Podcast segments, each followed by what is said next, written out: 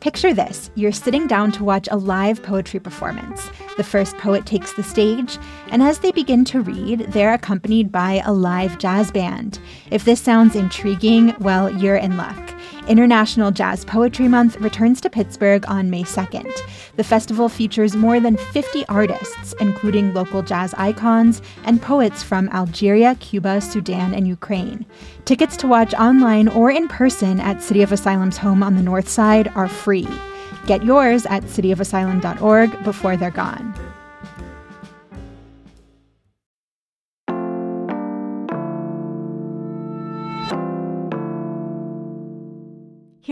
Pittsburgh's talking about.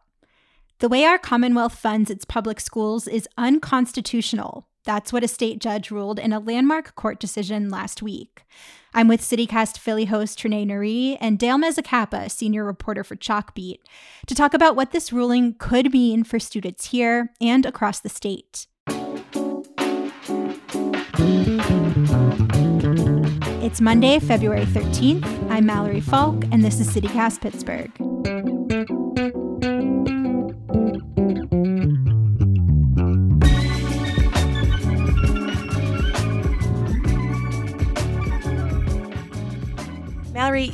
Had experience covering our state's education system, right?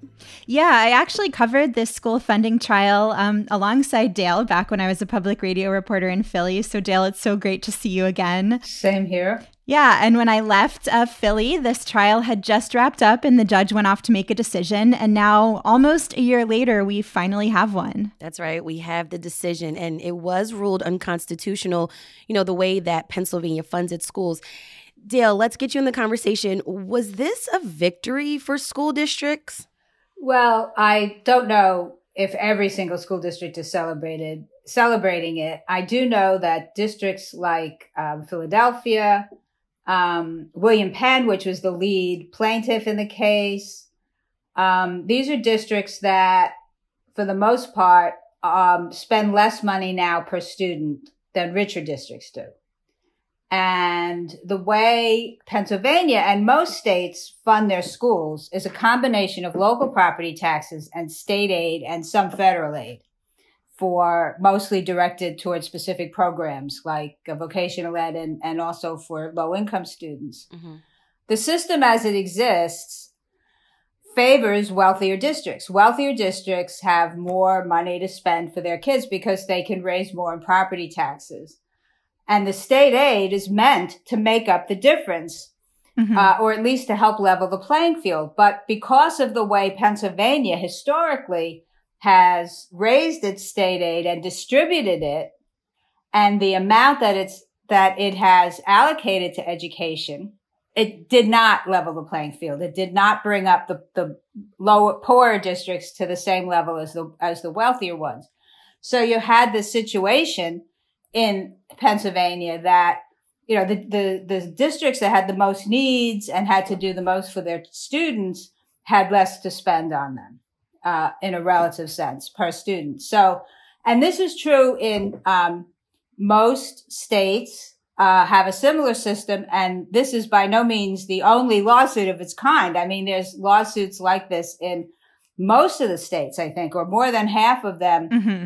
with varying results in Pennsylvania, the courts up until this case, and there were cases filed back in the 90s here too, uh, always said this is not a, they, they called it, the legal term is non-justiciable. They said that this isn't a matter for the courts. It's a matter for the legislature and the politicians and the elected office holders to determine. Mm-hmm. And Judge Jubelirer, you know, after hearing testimony for I think it was 49 days, uh, she reached a different conclusion. You know, she said that the um, system of funding was was clearly unconstitutional because not every child had the kinds of opportunity that they needed to succeed in life. So, Dale, how does this latest court decision impact the quality of education? Well, it depends on what you mean by by that. Um, you know, a lot of people will measure quality in terms of like the class size, for instance, smaller classes, teachers then have, you know, the ability to uh, pay more attention to individual students. Uh, they measure it by the um, the outcomes. You know, like do kids do well on tests? Uh, do they go to college? Do they graduate high school? They measure it by the uh, conditions of the buildings that they go to school in. Mm-hmm. But the other thing is that if you have a classroom where most of the children have needs, most of them are behind, you know, that provides a lower quality because you have teachers who get burned out. Right, so it's a, it's, it's a lot of challenges. right.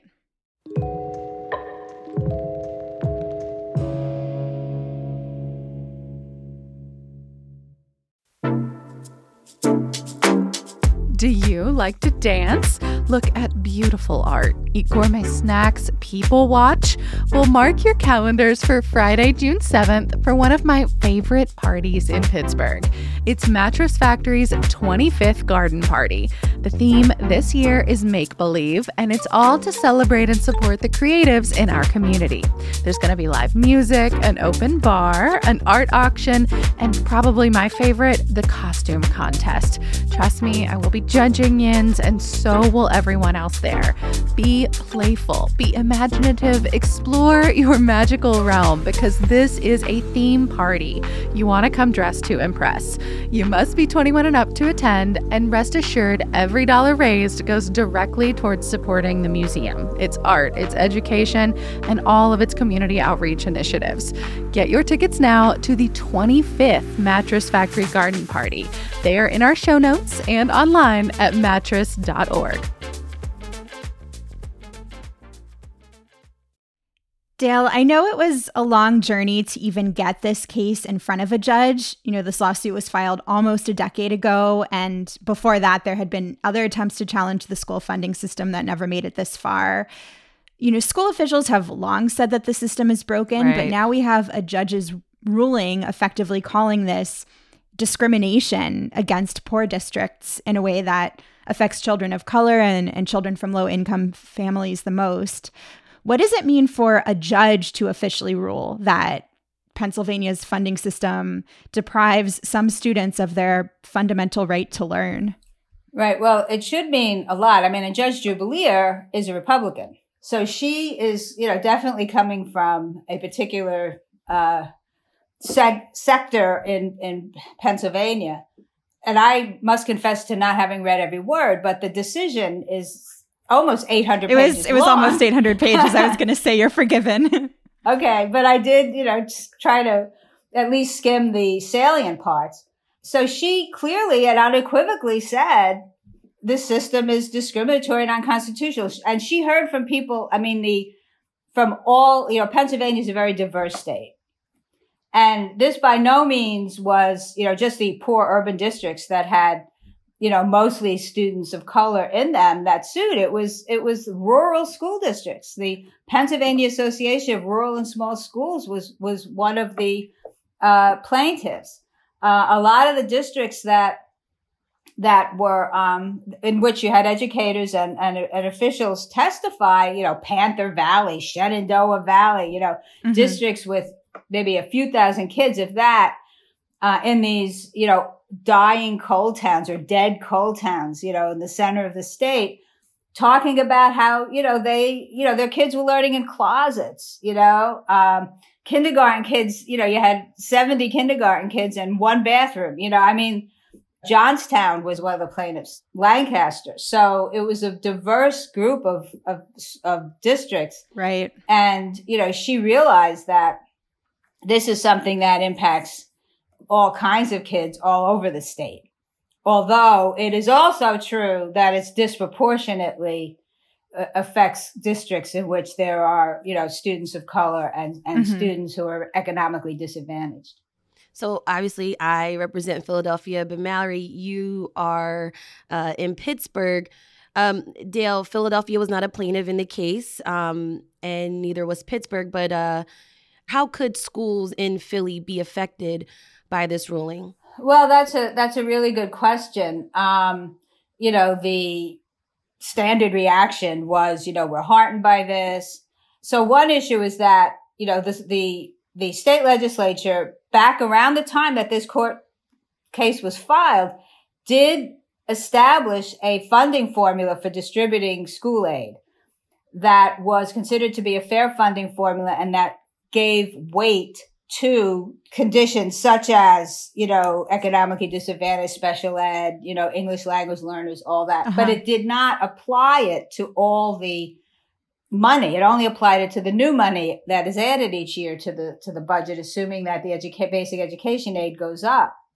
So, you know, say if, if the entire pot of money, which is something that Governor Shapiro, who filed an amicus brief when he was Attorney General, might do, is say, well, we, you know, all the money should go through this formula. In that case, Philadelphia could get almost a billion dollars more. Wow. What about my side here in Pittsburgh? So I know a lot less about it, but one thing I do know about Pittsburgh is that it has been losing student population. Mm-hmm. And because of the way Pennsylvania had been funding the schools, saying that no school district could receive their so-called hold harmless clause, no school district could receive less the next year that it did in the prior year, mm-hmm. even if its population was going down, uh, Pittsburgh actually benefited from that right. because they had a declining population, but their state aid didn't go down in the same amount. Hmm. You know, it's it's a relatively poor city surrounded by wealthier suburbs, you know. Mm-hmm. And some of the I think some of the highest spending districts are right around Pittsburgh. So, um, you know, wh- how much more, you know, Pittsburgh might get in the same situation with Philadelphia, would they be able to hire enough people? Uh, would they be able uh-huh. to direct the resources where they're needed? I'm not sure where, how, what, what state their buildings are in, but I'm sure their school buildings are older, um, relative to the districts around them. So, you know, the vision that the judge laid out and that some of the plaintiff witnesses laid out was that every student who walks in the door, you know, has a, has a reading issue, mm-hmm. uh, has maybe an emotional issue, you know, they'll have a behavioral health specialist that they can draw on.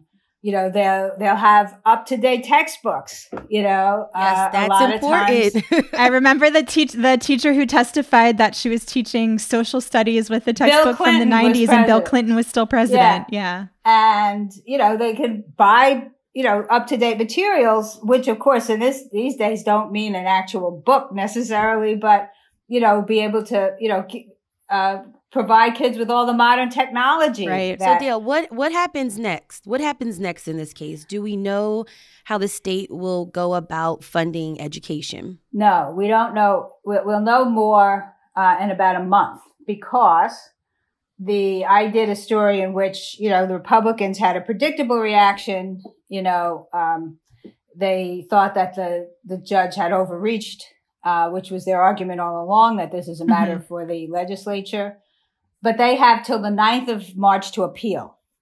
And no one has come out yet and said we're going to appeal that I'm aware of anyway.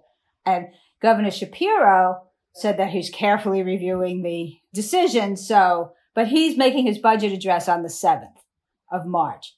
So between what he says and whether or not an appeal is filed, the governor could still propose, you know, a budget but if there is, is not an appeal, uh, I guess it could, you know, a wholesale change could happen much quicker, but we don't know that yet.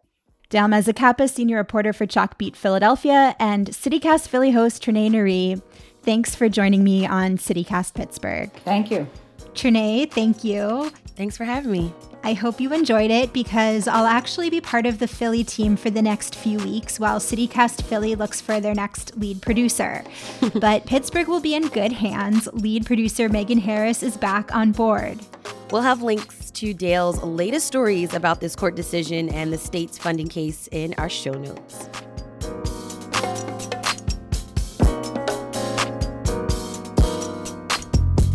A little more news before you go. Mayor Ed Gainey is expanding police presence downtown as part of his larger plan to improve the Golden Triangle. Starting sometime in March, 18 officers will patrol the area in shifts. A group of trained civilians will also be on hand to help with non criminal nuisances and link people with mental health services. And a hometown hero is the latest target of a book ban. The Duval County School District in Florida pulled almost 200 books off school shelves, including a children's picture book about Roberto Clemente. As you might expect, some Pittsburghers are not having it. Mary Mac Bakehouse, whose cookies we've discussed on the show, tweeted a great idea. She says major league teams should give out copies of the book at spring training games in Florida. I love that. And our condolences to Philly on their Super Bowl performance. Luckily, they're used to losing, right?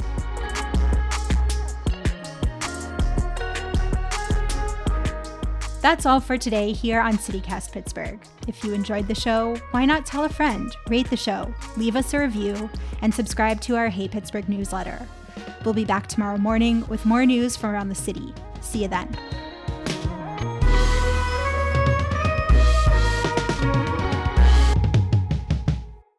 Resetting the alarm to feed pebbles at 4:30. This dog is never going to eat.